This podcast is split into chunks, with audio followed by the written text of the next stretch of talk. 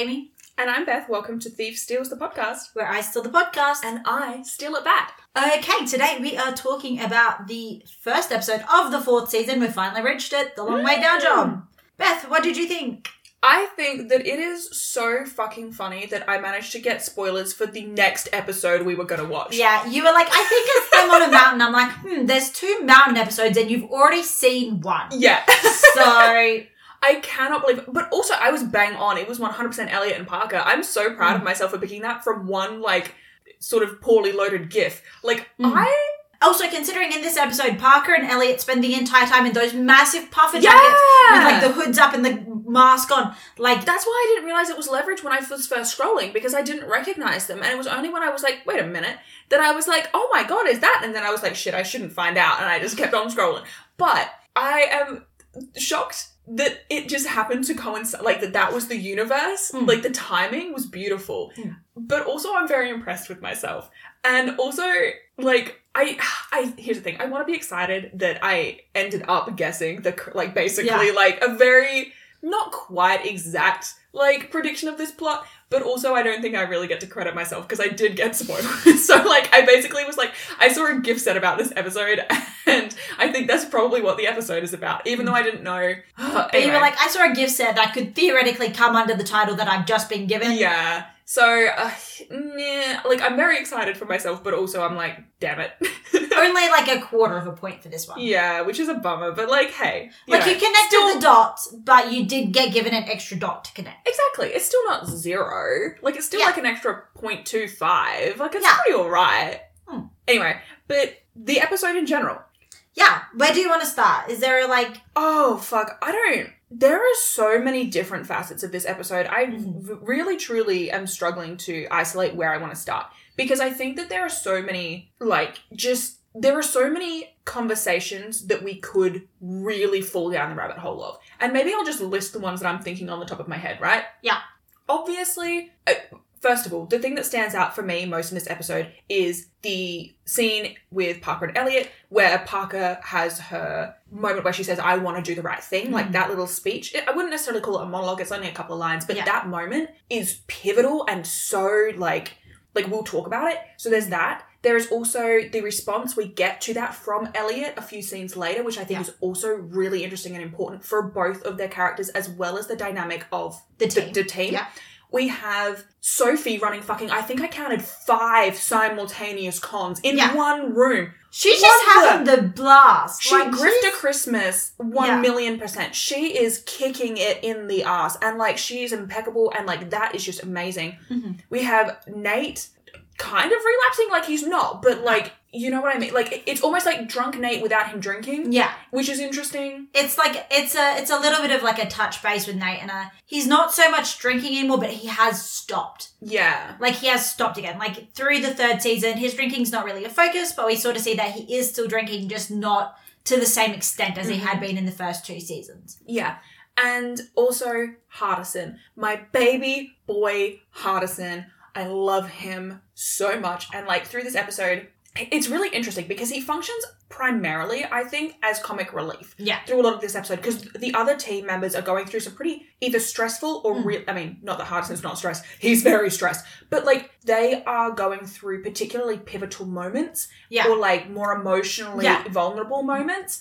Hardison is really fascinating because he functions primarily as comedic relief, but also has these quite vulnerable moments, specifically in this episode tied to Parker. Yes. And I want to talk about that as well. Mhm. So, fuck, I look, any of those places. See, because none of those places are actually where I thought you'd want to start. Really? Yeah, so where I thought that you might want to start and touch base on is the fact that we've got the setup for our overarching plot this season. Oh my god, yeah. That also, fuck, I forgot. See, so much happens this episode that I fucking forgot about that. Yep. So this one's My not, last note is literally what a setup for the season.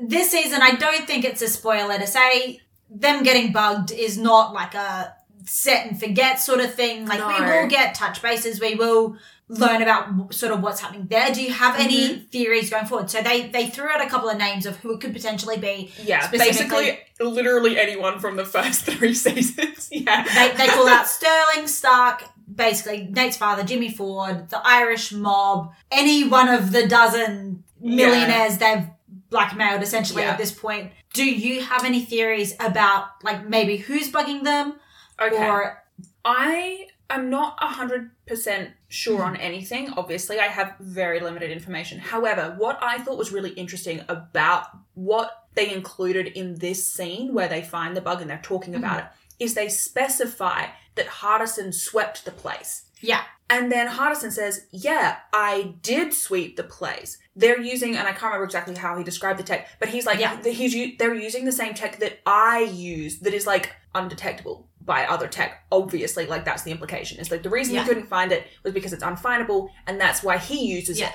And so, my thought is that potentially whatever is going down might involve chaos. Yeah. Because he's the only person that we've seen who has come up as like a possible match to Hardison, mm. right? And so, like, that is interesting. I'm also going to posit that, like, if we're looking at more, like, last season, right, was like a, a lot of Elliot stuff, a lot of, and because it's Elliot stuff, a lot of physical stuff, Yeah. right? It would be really interesting if they then swapped this season to go into sort of the other direction and do more like less physical stuff, more like hacker stuff, I guess, like what Yeah. Hardison is doing. And so if there's going to be a focus on tech rather than grit per se Mm. this season, this would be a really interesting kicker. And then it does open up like for chaos to come back, but also that is really the only thought that I have specifically at the moment. And even in saying that, like we, I mean, to be fair, they recently reminded us of chaos back Yeah. in our ho ho ho job, so it's totally plausible that that is intentionally to remind the audience, Yeah. like, hey, remember this guy? And also remember, like Chaos is currently in prison, but Well, also that's he what I was got- just gonna say. He got out of prison the first Mm. time. Like there's a reason he appeared in the Ho Ho Ho job, and that's because he exactly. Got out of prison, and he has does in that episode have the iconic line of, "You can break out of federal prison. You should fucking know that. You did it." Yeah, exactly. But also, he has like a reason to want Hmm. to take them down. And so it does make me wonder if maybe this is a way for them to bring sort of chaos more to the forefront. Although he doesn't feel, I mean, he doesn't feel like a character who's designed to be a main character. Yeah. So, like, I don't know if that makes sense, but like, I don't know another way to explain it. So, I'm not, basically, I have no really formed thoughts. But I, that was the only thing that it did trigger for me was that the only Yeah. person we've seen to match Hardison is Chaos. It would make sense because we know that Hardison, like last episode we had Chaos, he stole Hardison's tech, like being the gun. Like it would make sense that he would try to use Hardison's tech against him. Yeah. You know, because Hardison isn't looking for his own mm-hmm. tech. So basically, your theory is it's somebody who knows Hardison really well, and the person that most exemplifies that for you is Chaos. Yeah, I think so. Or like, not even necessarily But like knows them his methods Yeah. and his tech and that sort of stuff. Exactly. Hmm. Like someone who is in a position to tactically exploit Hardison.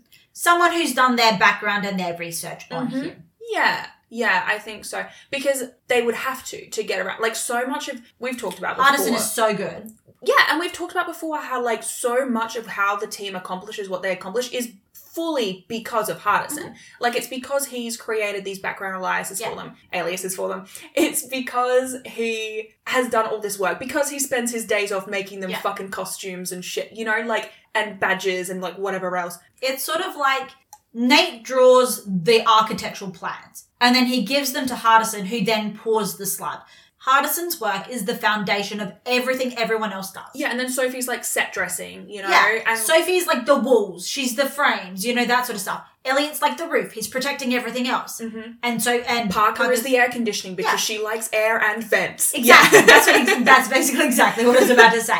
Exactly. But- and so like the thing is that if you like if if I were a a villain against this crew, I would look to take out Hardison. Yes. Because without Hardison, everyone else is immediately more vulnerable because Yeah. they do not have the strength of all of these really like solidly crafted aliases. Mhm. They don't have access to things like the security cameras, the comms that they use to communicate Yeah. between themselves. All of these things completely fucked. Because if anything goes wrong with any of that, they don't have a way to fix it. Like Hardison is their way of Hardison it. is their way to fix it. And I think that he, because so much of his character, and this partially is just because Aldous Hodge is literally hilarious, but like so much of Hardison is often used as comic relief. Yeah. And like even in, you know, last season we had the whole bit where he gets pushed in the pool and he's drowning Mm. and like he comes back out and it's a comedy bit. Like Yeah. he nearly fucking died. But and he's it's just bit, that good. you know? And so I think that it's really easy to discount him Mm. and to not think of him as as valuable as the rest of the team. I think the other thing that's really interesting about Aldous Hodges' character and sort of how he plays Hardison is just simply the fact that he, yeah, he is comic relief, but also he is the most foundational member of the team. He is the stability at the base of the team. Like without Hardison there stabilizing the rest of the team, nothing happens. He is like the heart of the team. They even highlight in this episode, like Elliot and Parker are talking about, like, you know, how Sophie and Nate and Hardison would do the right thing. And Elliot specifically says, especially Hardison would not want to leave him here. And I think it is so telling that they isolate Hardison Mhm. in that moment because, yeah, like, you're right. He does function as the foundation, not only of the cons they run, but also of their crew, like, Yeah. as a group. He is the one who was the first to breach those boundaries of colleagues to friends. Yes. He was the one who was like, you know, bring it in, like, you Yeah. know, and like made those familial connections. He was the one forging those paths. Mm. Everyone else was on a much more business, you know, level, whereas he was like, no, no, we're friends now. And that happened much quicker with him than anyone else. And that is so integral to the way that their crew functions now. And what's so interesting though is they've sort of subverted the normal trope because normally the comic relief is flighty, unreliable, sort of all over the place. They're the comic relief because they're weird and wacky. So it's really interesting that they've taken this opportunity to go Hardison as a character functions as the heart of the group. But also Aldous Hodge is a fantastic comedic actor Mm-hmm. and he's also going to be the comedy relief. Yeah. Um, it just it also means that like tactically it's really smart because a lot of people underestimate Hardison. yeah. Exactly. We saw it last episode in the San Lorenzo job. Mm-hmm. Nate literally has the line, I had a 24 year old with a smartphone and a problem with authority, you never stood a chance. Mm-hmm. Because Mulroy underestimated Hardison specifically. Like the entire team as a whole, but Hardison Yeah, specifically. specifically. And also, like, what is so fucking fascinating about this is that up until this point, like, we talk in depth about leverage. Like, that's why we're here, right? And what is interesting is I've never really thought about Hardison's like the integrity of Hardison within the crew to this level. But like now I'm thinking about even coming down to like what they have used as their bases through the seasons. Hardison set those up. Yep.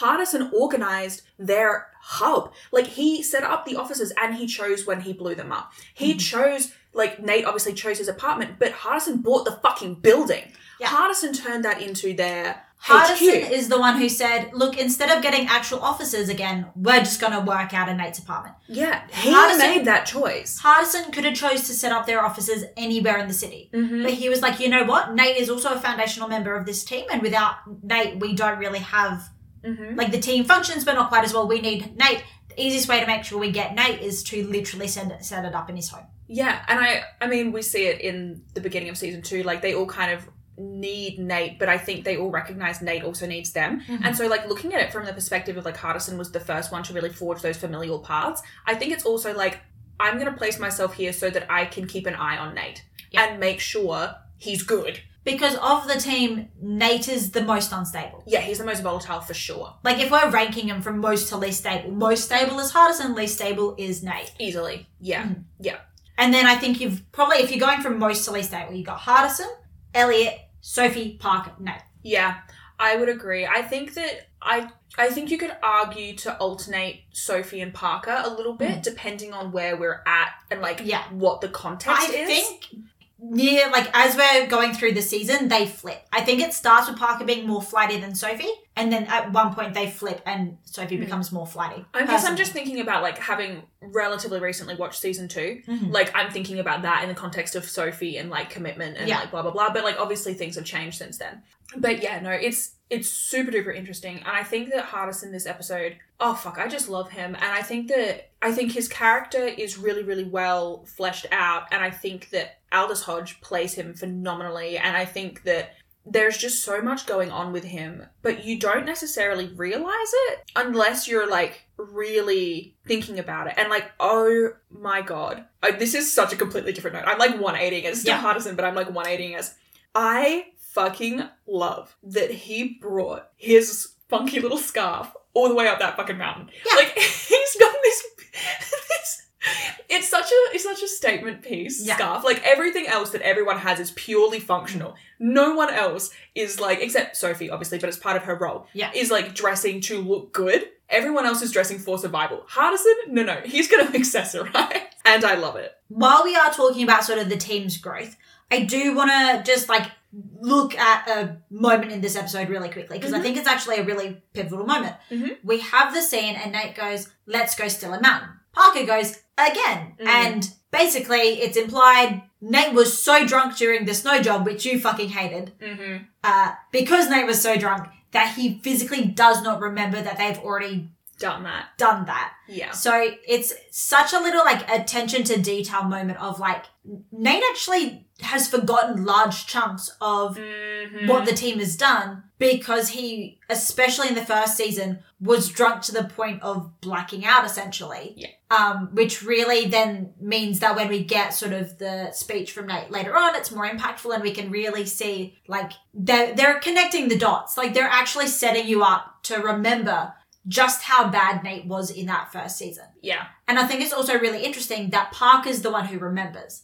Yeah. Parker's the one who calls him out on it. Parker's the one who says, no, we've already done this. Mm-hmm. Like, just as somebody who needs that structure, who needs that, like, you know, organization, that system, that, Mm-hmm. you know, routine of every job has a Catchphrase. catchphrase, every Yeah. job has a let's go, you know, steal a country, let's go steal the Department of Defense, like, Mhm. let's go steal this, that, the other. Yeah. Parker's the one who sort of gets the most comfort out of that and that routine, Mm-hmm. but also Parker's the one who notices when something is slightly ajar. Yeah.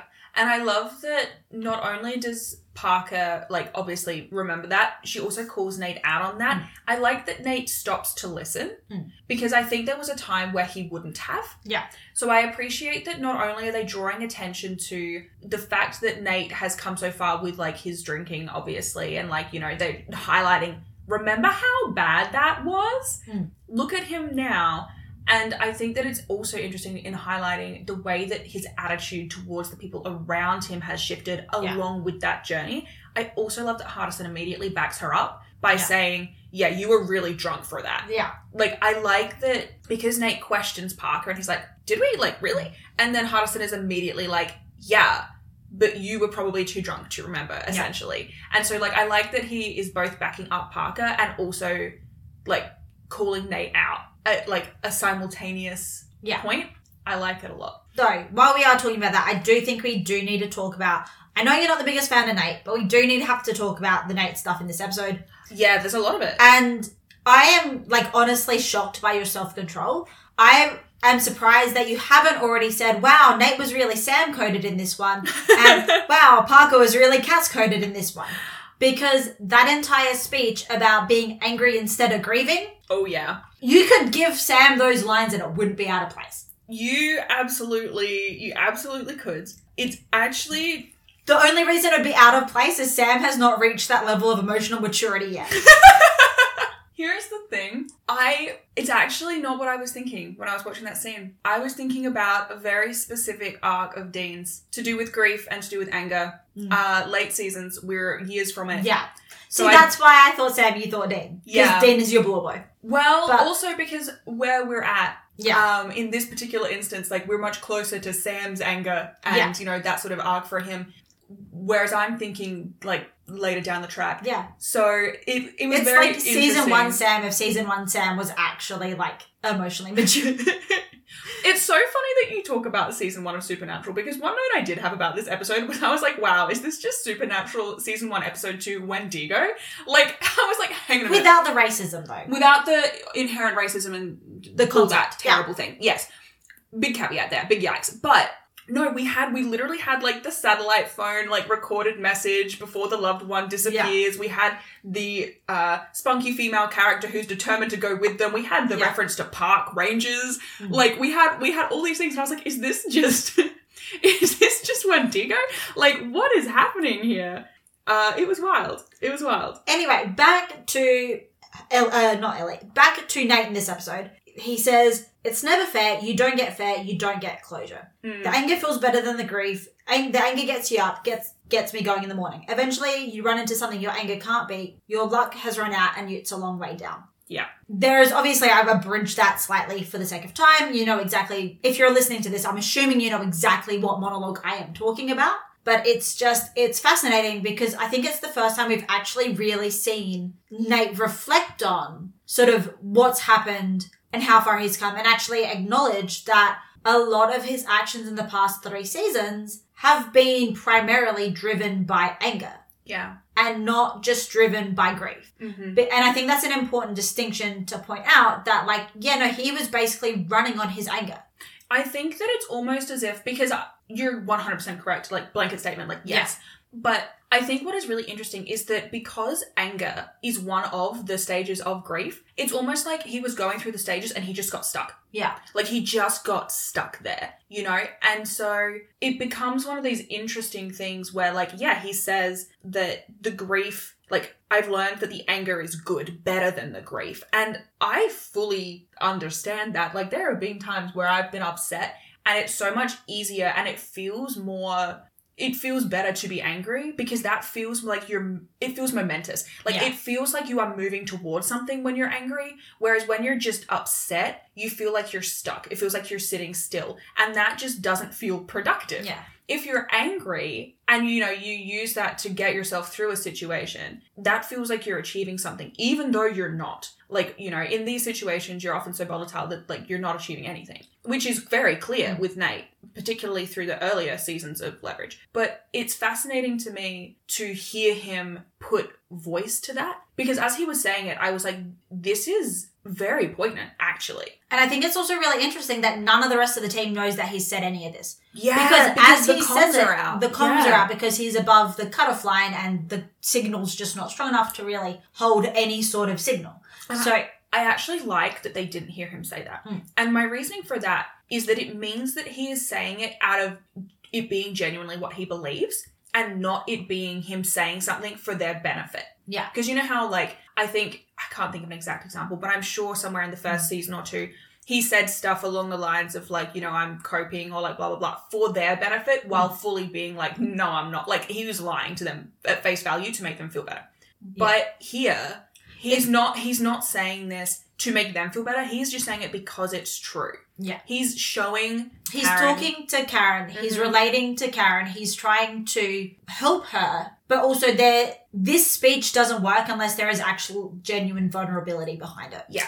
It just doesn't. Mm-hmm. and I I love that he acknowledges that even though the anger feels good, it's not. I Yeah. like that he acknowledges that it's it will get him in trouble over and over and over again, Yeah. and he is right. And I like that we have that verbal acknowledgement Mm. from Nate because I think Nate is a really interesting character in like he might know something in himself, but it's like he can't accept it until he's verbalized it. Like Yeah. the thing about being a thief. Like he knows that Yeah. the whole way through. Like he's struggling with it. He knows it, but until he says it out loud, There's no chance of him accepting it and moving forward. Exactly. And so now that he has said this, I have hope that like this will be something that he has accepted and can move forward with.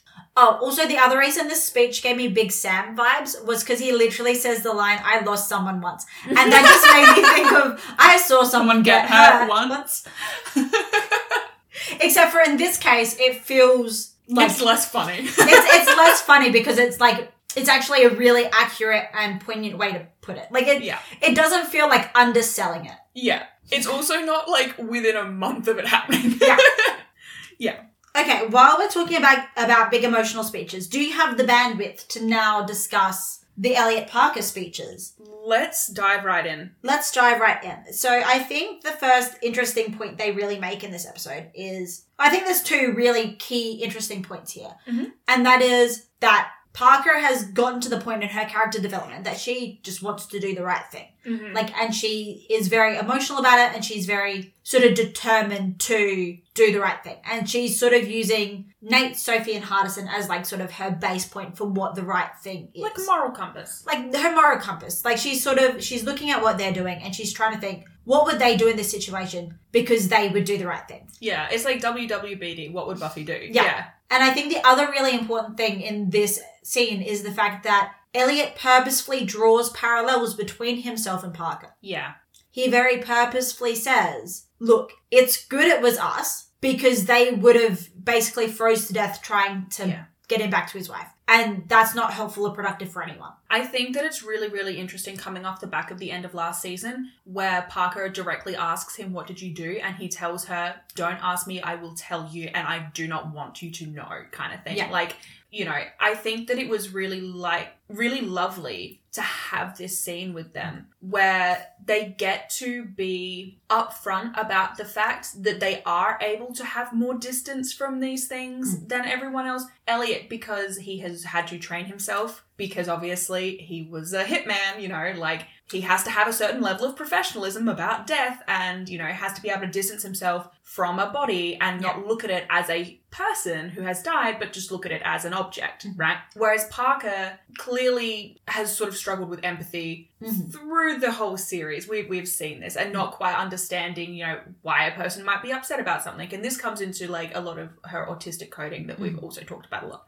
And so it's really, really interesting to have these two characters who have a degree of separation from this scenario for entirely different reasons, but being able to recognize in each other this thing and understand that that does not make them bad or wrong or like I think where's the line? I did actually It write it down. It Makes us us. Exactly, that's what I was just looking for. Parker says, "Does that make us bad?" And Elliot says, "It makes us us." And I think that that is such an important thing, and I don't think any other character other than Elliot could have said that to No. Parker.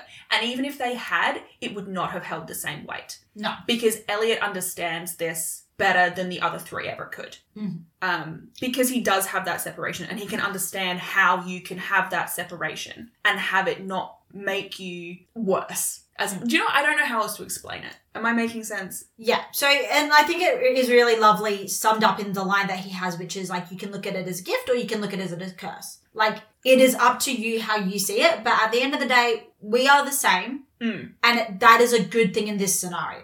Yeah. I also just want to point out this is something to keep in the back of your mind for the rest of the season. Mhm. So this is something that we will get more on. This is Okay. This is not going to be like a one and like you know how sometimes with Parker's character development is like oh we're going to get We're going to show that she blew up her parents, then we're literally never going to talk about it again. Yeah. um and like there's other things where it's like we we get like like the boost job we get a lot of backstory about Parker um and we'll touch on it very very briefly moving forward but it's not something that we're really truly going to explore. Mm. This is a conversation that we will revisit. This is a conversation that will be super relevant to the rest of the season moving forward. okay. So this is something really interesting to keep in the back of your mind as we're moving through the season. Mm. All right. And that's not a spoiler, that's just No, like no. a general because I think this is the sort of thing that you like to track. Mhm. So I think it's worth pointing out that this will be a thing that's worth to track. Mm, no. I have a couple other bits I want to talk about actually in this particular moment for Parker and Elliot. Number Go one, ahead. I've really enjoyed that when Parker says, like, he's coming with us, like, no, I want to take him with us. Yeah. I like that Elliot is immediately on board. Like, he looks at her and he's like, all right, sure. Like, if that's, if you want to do that, absolutely, I'll help you do that. He would have just, I'll left. point out how that could be a detrimental idea, but I'm not going to like say no.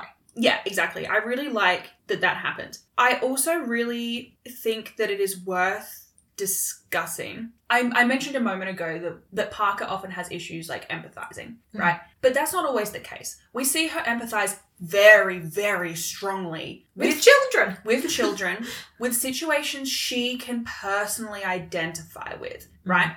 And so when we see her in the boost job, we see her identify with I forget the name of the girl, Josie. Josie, Who was a you. child. Yes, who is in a very specifically similar situation Mhm. to Parker. We see her really heavily empathize with the children in the Stork job, you know, and we have these moments where she is like seeing these people and she's seeing herself reflected back to her, and that is when she's able to empathize and understand, you know, their perspective, right?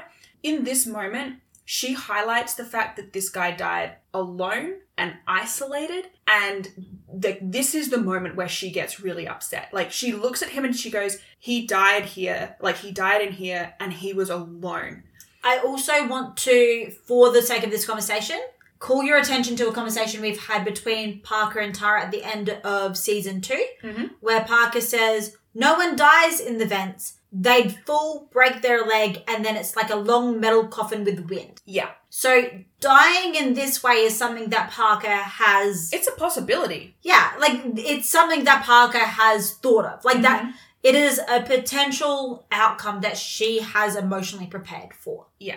Because there is a chance if she's breaking into a building and she falls and breaks her leg in like an elevator shaft or something, Mm-hmm. there is a chance that she's going to die at the bottom of an elevator shaft alone. Yeah. And I think that it is particularly interesting for Parker in this context because yes, she's looking at something that could possibly like she has thought of for as her own ending mm. as a possibility before. But also the bit for me is that she highlights that he was alone. And throughout this whole episode you have Hardison really trying to connect with Parker and like tell her that he's concerned and like wants to watch her and like make sure she's okay and mm. clearly something happened at the end of like last season to now. Like we've missed we've missed something like something has happened off screen Yeah. basically and like i don't have a problem with that at all i think it's actually quite nice you know we have the mentioned pretzels and then you're like oh okay something's gonna happen and then Yeah. something has clearly happened it doesn't really matter what And we know there's been just under a two week break because at the start of the episode, Elliot's pissy. He's like, no, we needed to take a two week break Exactly. after San Lorenzo.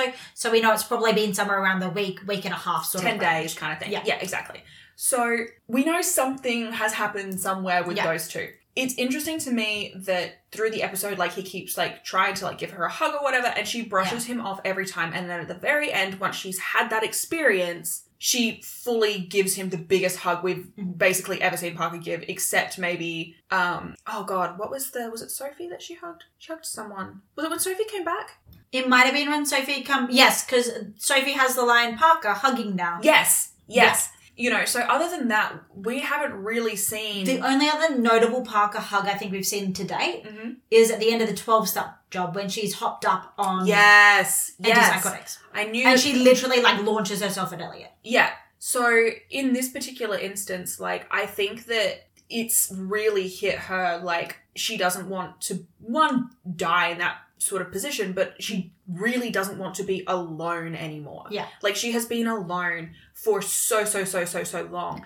She's And- been alone out of necessity Mm-hmm. and by choice because she couldn't risk Yeah. losing somebody else she cared about after the trauma of losing her brother. Yeah. And also she couldn't afford the attachment because Yeah. it opens you up to a vulnerability. Mhm. You know? And so I think that something about seeing Alan in that position Mm. and seeing her own potential future reflected back at her, I think that's why it hit her so hard. Yeah. And I think that's why she was so determined to get him back because she wanted to make sure he wasn't alone. You know? And I think that's why it's also really interesting that the plot twist at the end of the episode is not only did the mark of the week do a whole bunch of dodgy shit with the company and like try to make sure that Alan couldn't expose him for the dodgy shit he was doing, he literally murdered him to keep a secret. Mhm. This was meant to be a team member that Alan Scott could rely on, Mhm. and he fully cut his rope. Mm, yeah.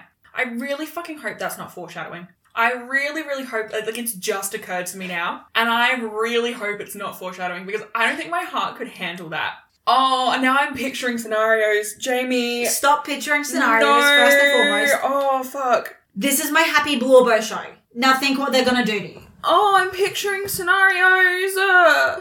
Okay, I need to stop. I need to stop. I need to stop. Okay, I'm gonna I'm gonna bring this into Okay. something silly because I need to not think about that. Okay. Um. Okay, I do want to make a couple of notes about the scene with uh Parker and Elliot in the cave. Now, obviously, a lot of what happens in these moments are very intense and genuine and sincere and vulnerable and whatnot. However, I do think there are a couple of funny things. Number one.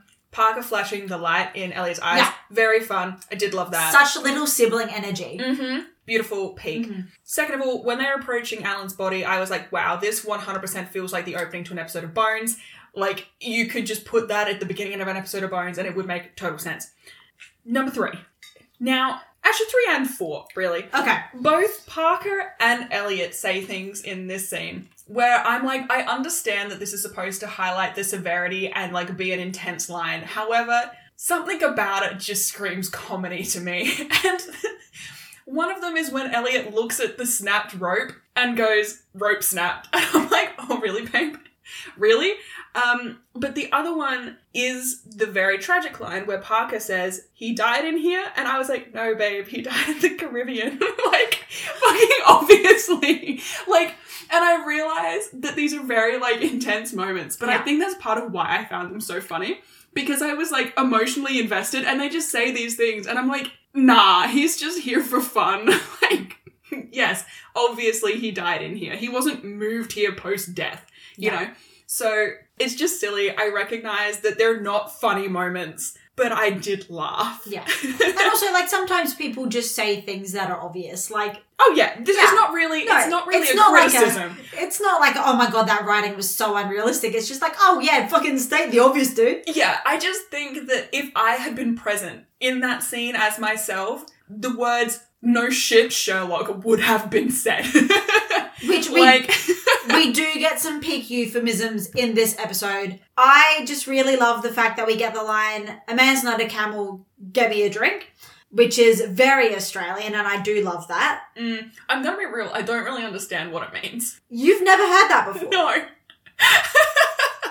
Fake Australian, right? It's it's basically just being like, well, you know, like because obviously camels don't drink a lot of water. They like drink water and then they store it for a long time. So Oh. a man's not a camel. okay. Get a man a drink. Yeah, gotcha, gotcha, gotcha. That- That, that- makes so much sense. I was really confused about the whole camel thing. I was like, this is a mountain. There are no camels. um, And we I- also just get the fuck off as they're dragging him yeah! out. I was like, did he just say fuck? I I don't know if it's actually fuck, but it sounds a lot. It like sounds like fuck. fuck. And he's an Australian, so it makes sense. Right? I was like, I literally was like, did he just say fuck off? That is so fucking funny. But I also wanted to note the Australian accent fully jump scared me. I was so confused. I was like, I have a note, and it is literally just, is that an Australian accent with a number of question marks after it? Because I was like, wait, what?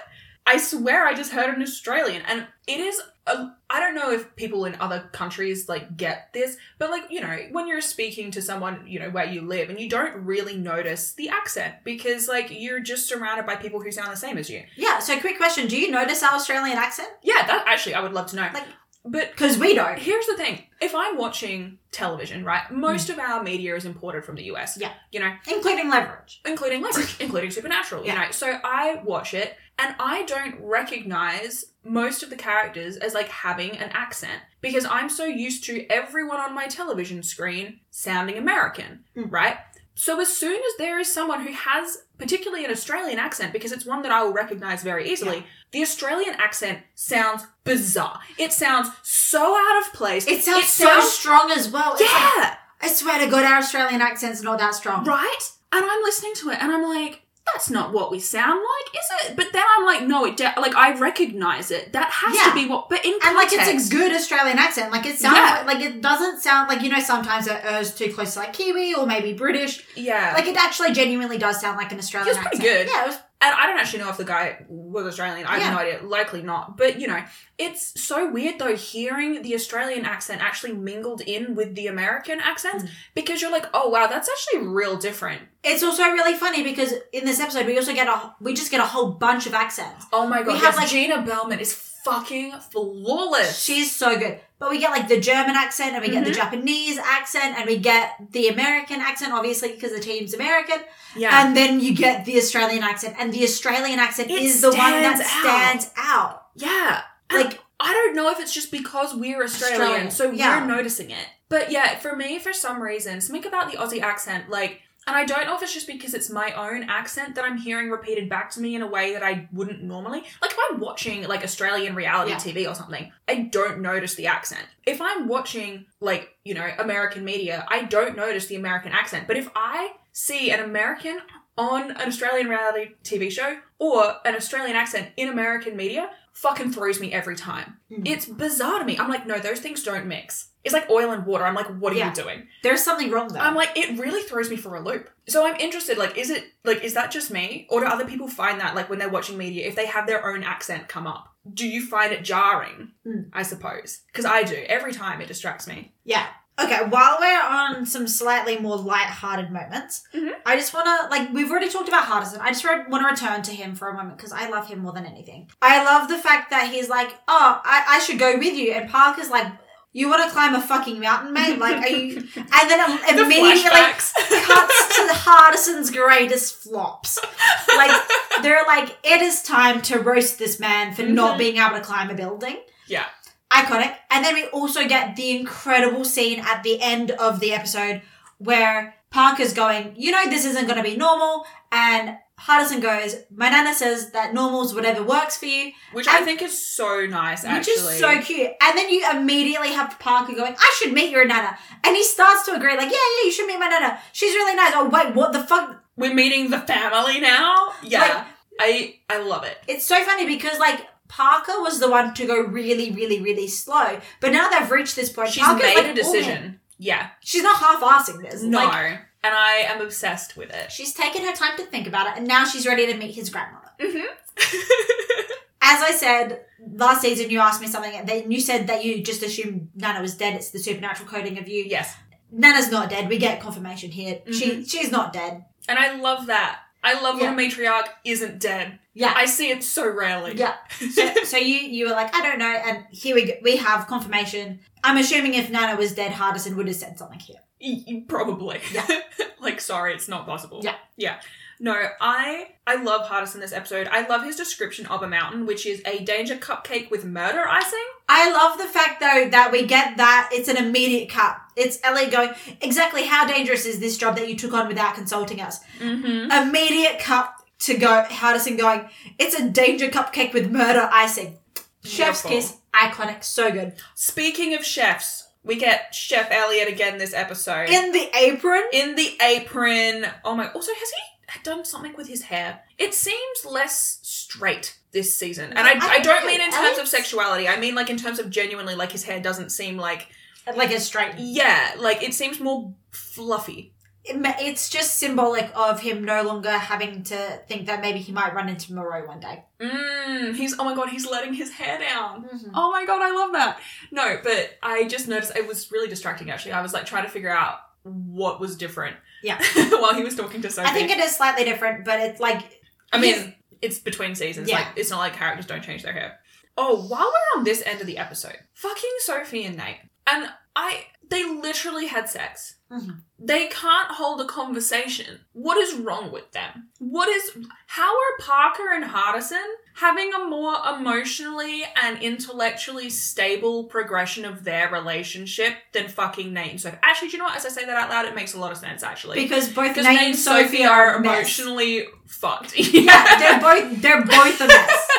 oh god, they are a fucking hot mess. Yeah. They are. I. Uh, mm, oh my god. Like Sophie literally asks him to call her by her real name, and Nate, in a move that prevents me from learning Sophie's real name, which I find personally offensive, says no because he thinks it'll be suspicious. Do you know what else is suspicious, you guys? Going off to have a private conversation, very obviously, in front of the three people you're trying to convince you don't have anything suspicious going on with. What is your problem? They are both so unsubtle.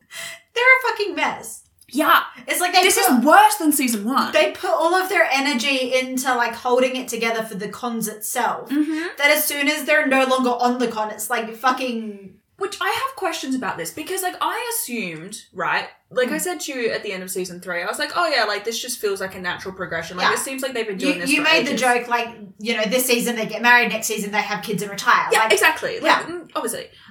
I just kind of fucking assumed that they would just be together now. And now they seem to be more confused about what the- I'm like, guys, guys, what do you mean? they're What- a mess. yeah, but fuck, like, come on. They're a mess. It's just, it's literally, it's so confusing to me personally because what? like what? I what? I just don't understand. Like, here's my question: Are they still fucking? Was this a one-time only thing, I think or it's, have there I been think it's several meant to be occasions a since? one one time only thing.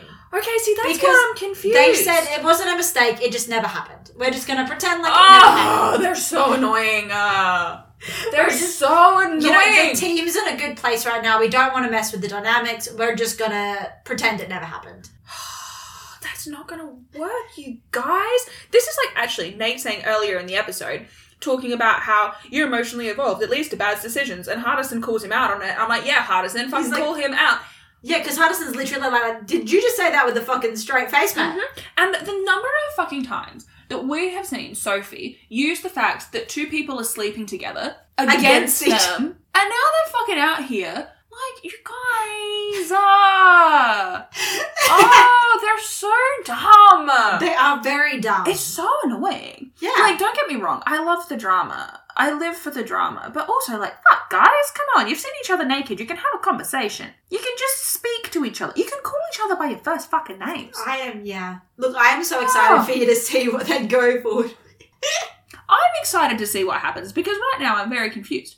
And I also love the idea that they seem to think that their interest in each other is just like no one has any idea. They're they're real subtle about it. They really think that no one knows. Like, you think that Elliot can tell a person's nationality from their fucking footprint in the snow? Didn't notice Sophie in that bed? Like, you fucking are trying to tell me that Elliot, it's a very distinctive footprint, didn't fucking see the second body in that fucking bed. You're trying to tell. No, no. Elliot knows what's up. And you can fight me on that. I don't care if we ever find out in Canada or whatever. That is my truth. Oh yeah, it's an episode. It's it's a lot of fun. I I really enjoy it. I just Sophie in this episode is a fucking icon.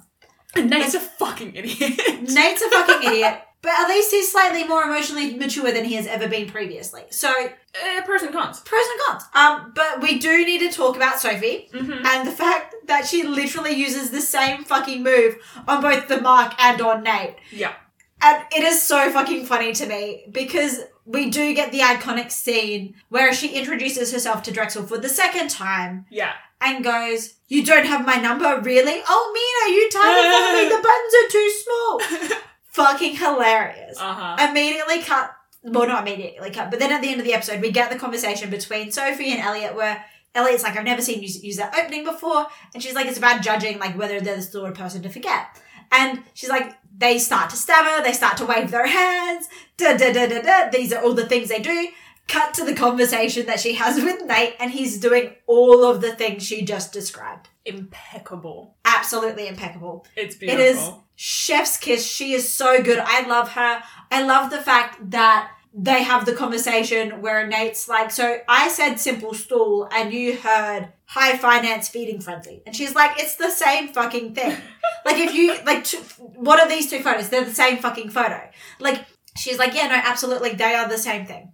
There is no difference here. hmm I think what's really fun is it's like the whole concept again of like if you think that like if you find a task simple simple to perform and you're put under pressure, you'll perform it better than normal. And like for Sophie, this is a, like it's not a simple task, but it's also not a complex task. Like she's essentially running very like micro cons. Mm. Like the individual cons that she's running are very simple and easy for her to run. The complexity comes from the fact that she's running them simultaneously in one room Yeah. with like four different fucking aliases and she's crazy. I love her. Like Karen in this episode says she's kind of scary, and I'm like, yes, and we love to see. And it, we also Karen. get Nate's acknowledgement of you don't even know. Mhm. Like she's fucking scarier than this. You don't you if you Yeah. think this is Sophie being scary, just you wait. Yeah.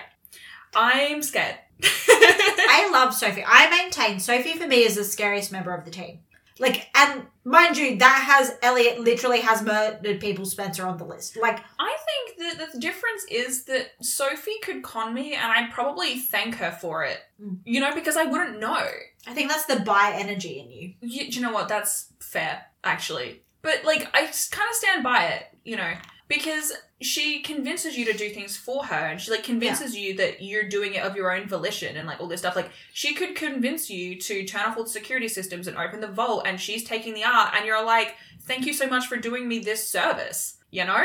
Like she's she's that good. She's freaky. Mm. but in a very impressive way. I don't know where i'm going with this. I think that 4 a.m starts really starting to hit me which is concerning considering the other podcast episode we're yet to record this morning I do just love the like it's not a comedy bit, but it is hundred percent a comedy bit of Hardison sitting there going, Nate, Elliot, Parker, Nate, Elliot, Parker, Mhm. and Sophie being like, Stop shut up fucking shut and he's like, I am restraining from freaking out quite admirably. yeah Which you can't blame him because like they have all just dropped off of comms. Like hmm I also, I know we've already talked about Hardison, but I want to just quickly mention the moment where Hardison is talking about, like, oh, I should come with you and, like, watch out or whatever. And Parker says, this isn't going to be a thing, Mm. is it?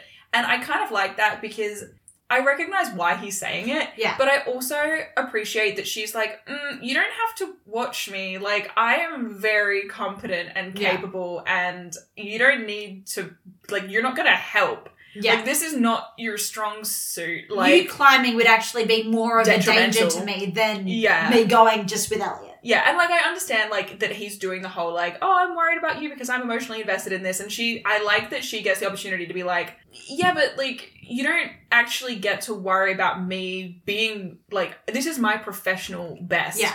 Like this is what I specialize in. You literally don't have to worry about me in this scenario, and like I understand the emotional and like you know ties, but I appreciate that she gets to say something and be like, mm, you know, Oh, I realized when we were talking earlier about um, Elliot and Parker, we didn't even mention the fact that then the end of the episode circles right back around to you did it. You brought him back to her. mm, mhm. Because it's like that sort of like lovely idea that it wasn't about bringing the body back, it was about closure. closure.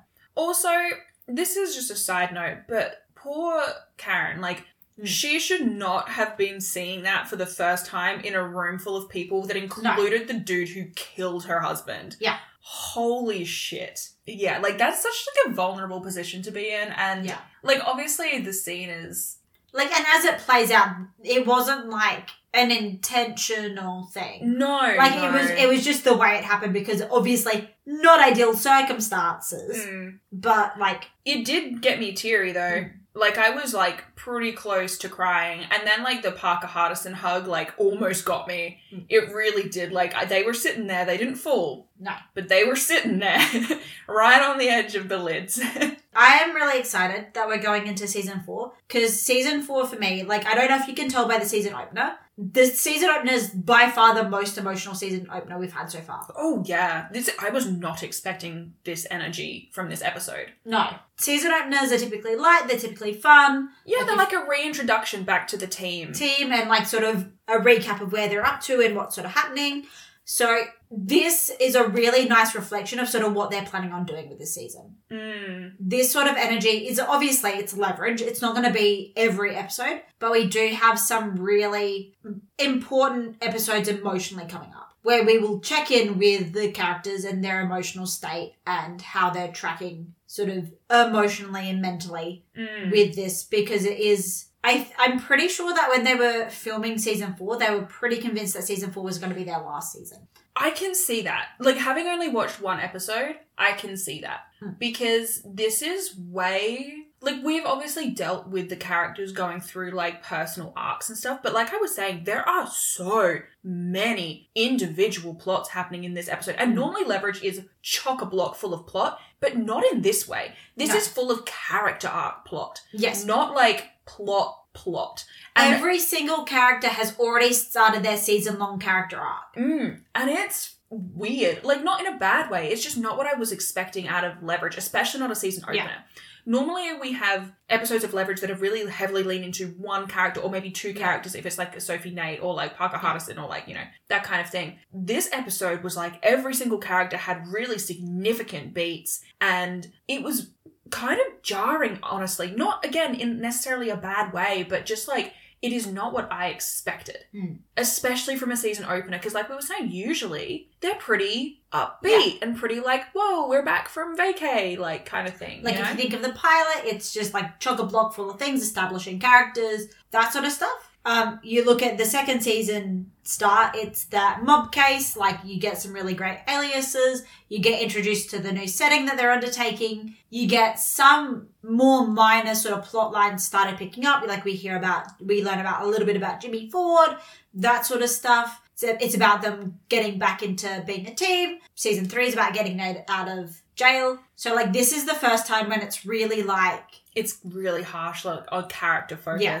Do you know what's really funny about that is that I fully guessed almost every single thing in the plot of this episode, Mm. and I think that the reason I say that that's interesting is because normally I can't do that with leverage. Normally, and I'm typically are pretty okay Yeah. at picking up like plots and stuff. I find leverage just so much is happening all the time, always that like it's very difficult to pick up on what isn't isn't important. It's also very easy to miss some of the more subtle Yeah. things. Like if you actually look at the scene where the Russian pops out out of the snow Mhm. and holds Parker at gunpoint, and you have a moment where they're sort of shooting so that you can see Elliot in the back of the Russian and Parker. You can Mhm. actually see her hand move as she slips the phone into his pocket. yeah, genius move You- by the way. You can see it, but it's also so it's like at the bottom left hand corner of the screen. Like if you were not actually watching it, Mm-hmm. you're not gonna spot it. Like you're just not. Yeah, but like even like this episode, like I'm gonna read you just some of the notes that I took as I was watching. Yeah. So Hardison highlighted a couple of times, like you know, there's this line. Once you get below this line, like Yeah. you know, we have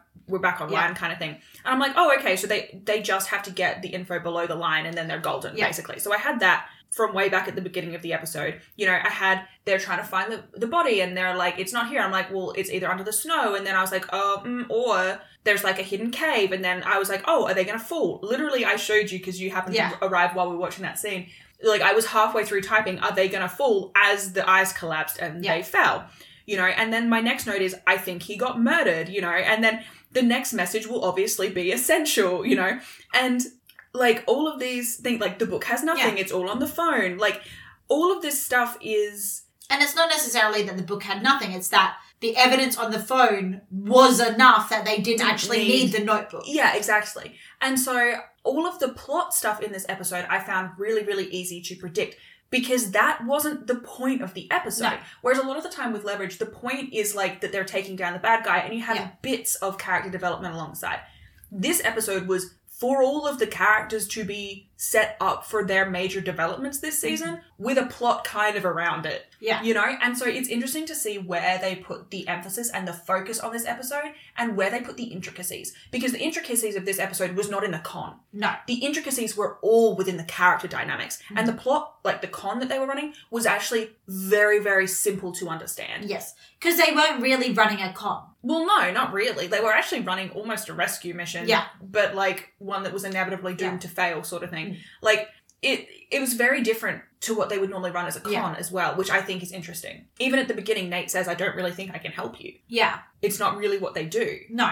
Which then is really interesting tie-in to Parker saying, well, Nate, Sophie, and Hardison would do it because it's the right thing to do. Hmm. You know? And so it's oh god, there are so many this episode feels like a spider web. Mm. Like I feel like I it's almost like the Rashomon job. Like I want to watch it like another eight times Mhm. to properly see where all of the little bits click in together. This episode is, there is just so much here. And I think it's really interesting some of the conversations we've had today. We're going to revisit in like, there's a couple of episodes this season that I can think of that it's going to be really fascinating to revisit them specifically in those episodes. And I am, I'm actually very excited. So I've said this on the podcast before, I'm pretty sure, but if I haven't, it's going to be here for reference as well. I'm a season four girly. Season four is my favorite of the original five series. I think you said that in our season three wrap up actually. Yeah. So I am so I'm so like interested and intrigued to see what you think of the season Mm. because personally I'm thinking of like there's like four episodes that I'm thinking of right now in my brain that I'm like oh yeah I think Beth's gonna love them because we get some more sort of grounded more sort of like emotional character development moments in those episodes and that's what it sort of centers around rather than centering so heavily around the actual plot itself. Mm. And I am so into that. but we have less of an overarching plot this season. Obviously, we have the office has been bugged. I think it's also interesting that this is the first time the con isn't sort of being decided by the team. Mm. Because in the first season, obviously, the big bad at the end of the season was IYS Insurance, who denied the claim for Nate's son's treatment.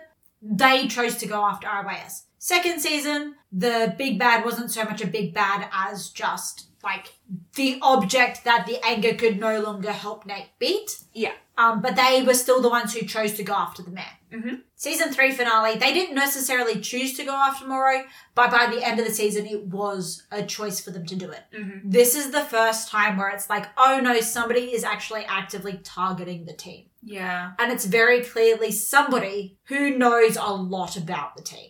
Do you know what's really funny? Is that even though last season, like, they pointedly had an overarching plot and they set it up, I'm actually more interested in this season's overarching plot from this one scene we've had about it than I mm. was about last season's overarching plot.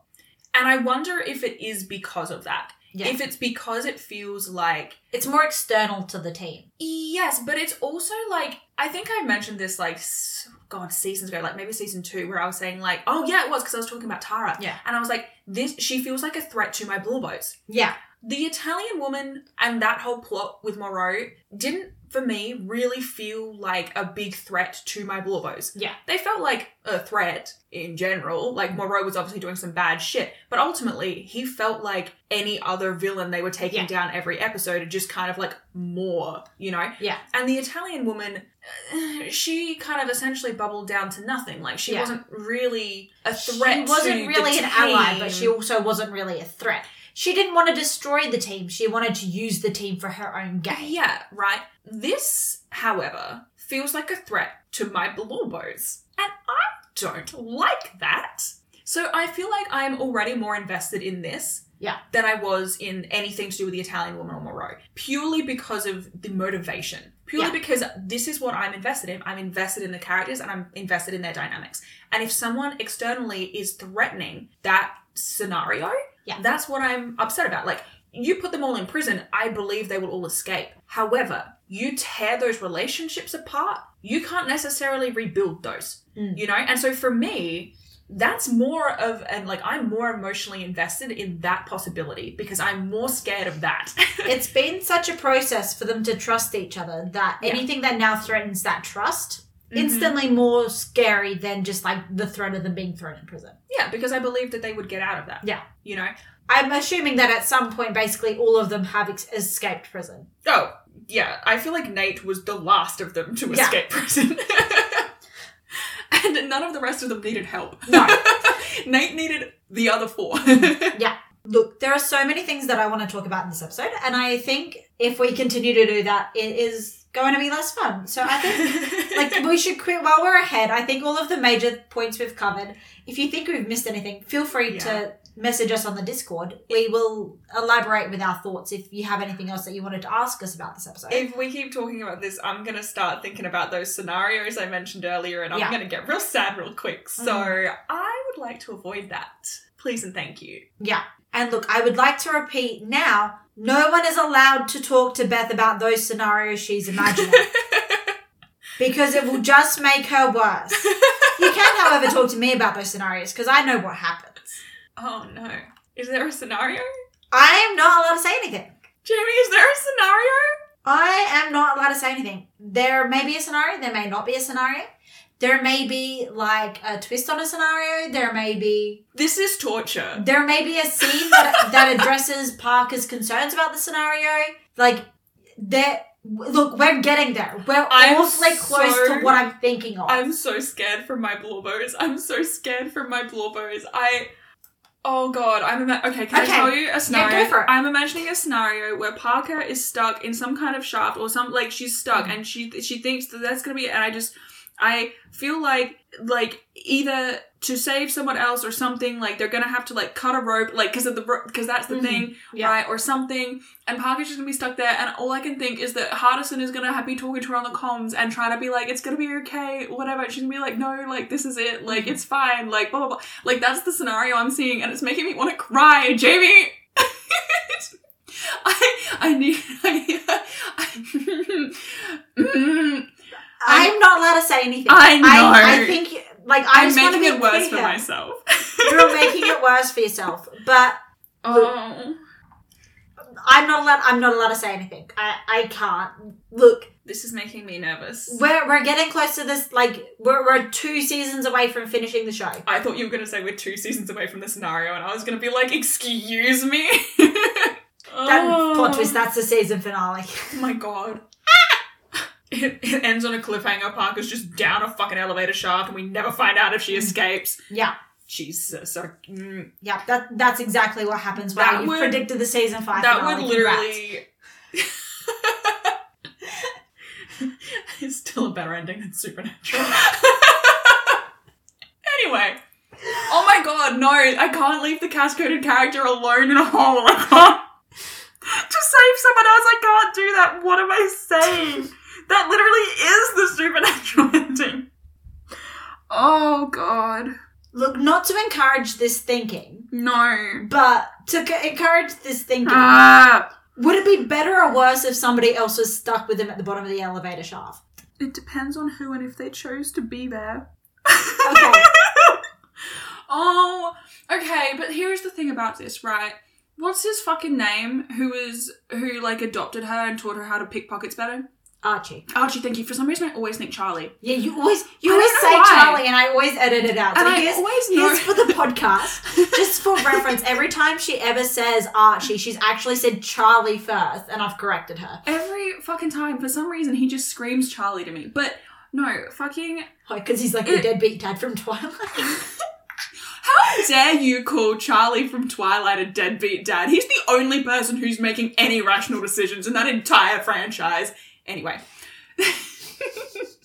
Sorry, not to go on a Twilight tangent on the Leverage podcast. Usually reserve that for Supernatural. But here's the thing.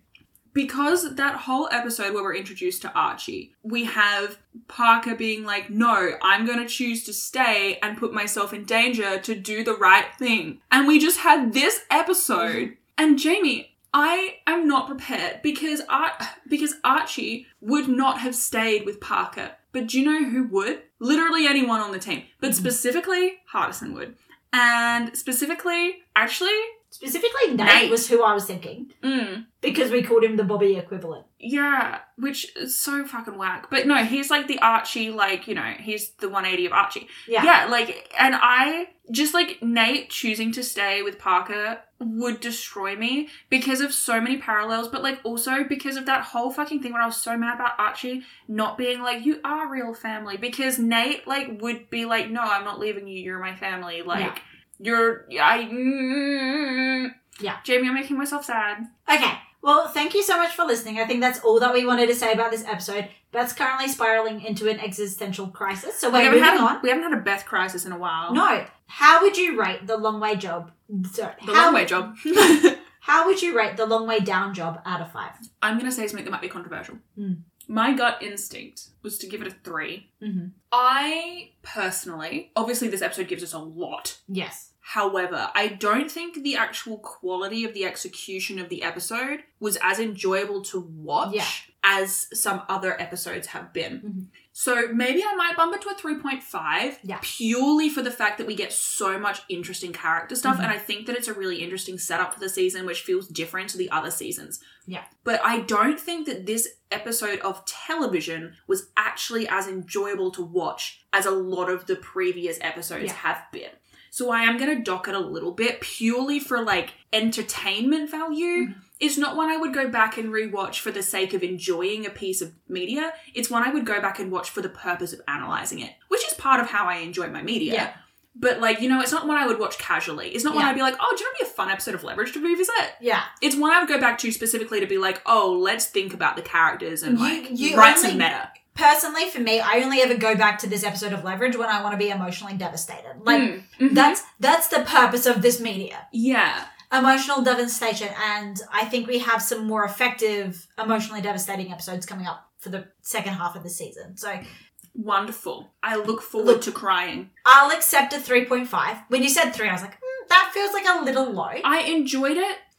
Thinking of it now retrospectively on discussion, yeah. I I enjoy the discussion we've had of it Mm. and the in-depth look at character stuff that we get, but as an episode on a whole, Mm. I thought it was less enjoyable Yeah.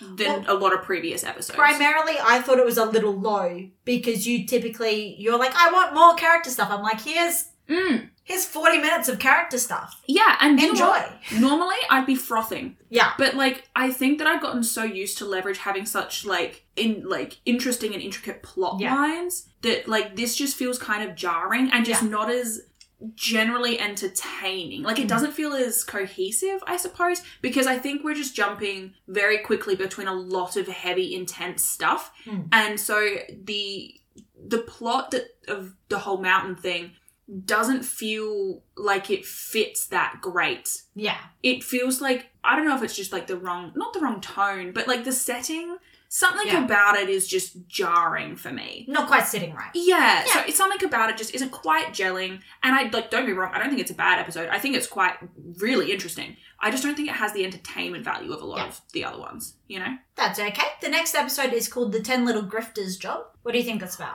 Oh my god, okay. Number one, I love that title. That is so cute. It makes me think of Santa and his elves, mm-hmm. except that Santa is Sophie. And I don't know who the elves are, but oh my god, actually, do you know what it, do you know what it makes me think of? So I think I mentioned recently, like Naomi and I've been rewatching Parks and Recreation. Mm-hmm. Johnny Karate and his little ninjas. that is exactly what I'm imagining, but Sophie is Johnny Karate. The ninjas are 10 people. I have no idea. You know, I'm just imagining Sophie's like a ringleader Yeah. with like 10 little Mhm. minions. And I I love that for her. I'm I so where's she even recruiting him from? Is she like running an acting class or something? Like Oh, learn how to grift in 10 easy steps? Like, WikiHow. Um, oh god, I don't know. I do think it would be fun if like they decided like for a particular con they needed like a bunch of extras. yeah. And so they just hired some like down on their luck actors or maybe like an improv group. Yeah. You know, and they were like, hey, we're gonna here's a scene you're gonna play like a flash mob Yeah. kind of thing, Mhm. but like it's a Yeah. very intricate, elaborately planned flash Mhm. mob. Yeah. I feel like that could be very fun. I also think it's highly unlikely. Mhm. You know, I think that's about as likely as it being about sustainable fish farming, which uh, at the moment I'm finding It could be about sustainable fish yeah, farming. it could be. um, yes, no, I have, I have no idea. I have no idea. I really, I think I was thinking of Santa and his elves because of Sophie's line this episode about Grift Christmas. Mm. But yeah, it'll be. It'll be a fun find out. episode to talk about, I think. I'm looking forward to seeing what the fuck it's about because the title does intrigue me. Mm. It's kind of different to our normal leverage titles. Yeah. Like it's somehow more and less specific. Yeah. You know. Oh my god, we get Tara back? I'm not allowed to tell you that. Okay. Well, I'm really excited about that possibility that just occurred to me because maybe. Oh, okay. Okay. Okay. Maybe it's about like a bunch of people who are in the grifting. Like maybe they're having like a Mm. little grifter reunion scenario, Mm. you know? Like, I don't know. I don't know. It could be anything. I've been awake since 4 a.m. it's really hidden. All right, lovely. Well, thank you so much for joining us today for the Long Way Down job. We've had a blast talking about it. We're so glad that you could join us. Please join us again next week for the 10 Little Grifters job. If you want to interact with us at all beyond our normal, regularly scheduled releases of this podcast, you're more than welcome to join like our Discord or follow us on Twitter or Tumblr. All of our links will be in the link tree in the description. And if you really like us, obviously, like subscribe to us on Spotify and all Oh of that God. sort of shit. Guess I'm one of those people I was now. gonna say, like and subscribe. like and subscribe. Rate us on Spotify. Unless you hated us, then please don't. if you want to interact with us at all, you're more than welcome to do so about literally anything. But suggested topics of conversation include. Do we think the beanie in this episode counts as a stupid Nate hat? Oh, we didn't even mention the stupid beanie in this episode, but Do you know what? I I didn't because I would argue that I don't think it's actually stupid. I think this is one of the first pieces of Nate headwear that I would classify as not stupid. I think it's also just a case of it's required. Like Yes, it's exactly. not optional. He's It's not practical. choosing to wear a beanie. He has to wear a beanie, otherwise he runs the risk of hypothermia. Exactly. Like- and that's my that's my argument too. But I would be interested to see if other people have thoughts Mm. on that. Yeah. Mhm. No, that's okay. Yeah, look, I am just happy for anyone to talk to me about later seasons of Leverage because Beth has said some things that make me go, hmm? And I'm not allowed to say anything about them. And I'm putting this here so that it's really non specific and Beth doesn't know what I'm talking about when I say things that make you go, hmm? But If you've heard what I've heard and you've also connected the same dots, please talk to me about it because I'm not allowed to talk to Beth about it yet. Well, keen to see how that plays out. But anyway, thank you so much for listening. Please enjoy the rest of your morning, evening, afternoon, night, lunch, brunch, dinner time, tea time, afternoon snack, Elevensies. elevensies, second breakfast. Whatever time of the day or night, thank you so much for spending it with us. Bye. Bye. Oh boy.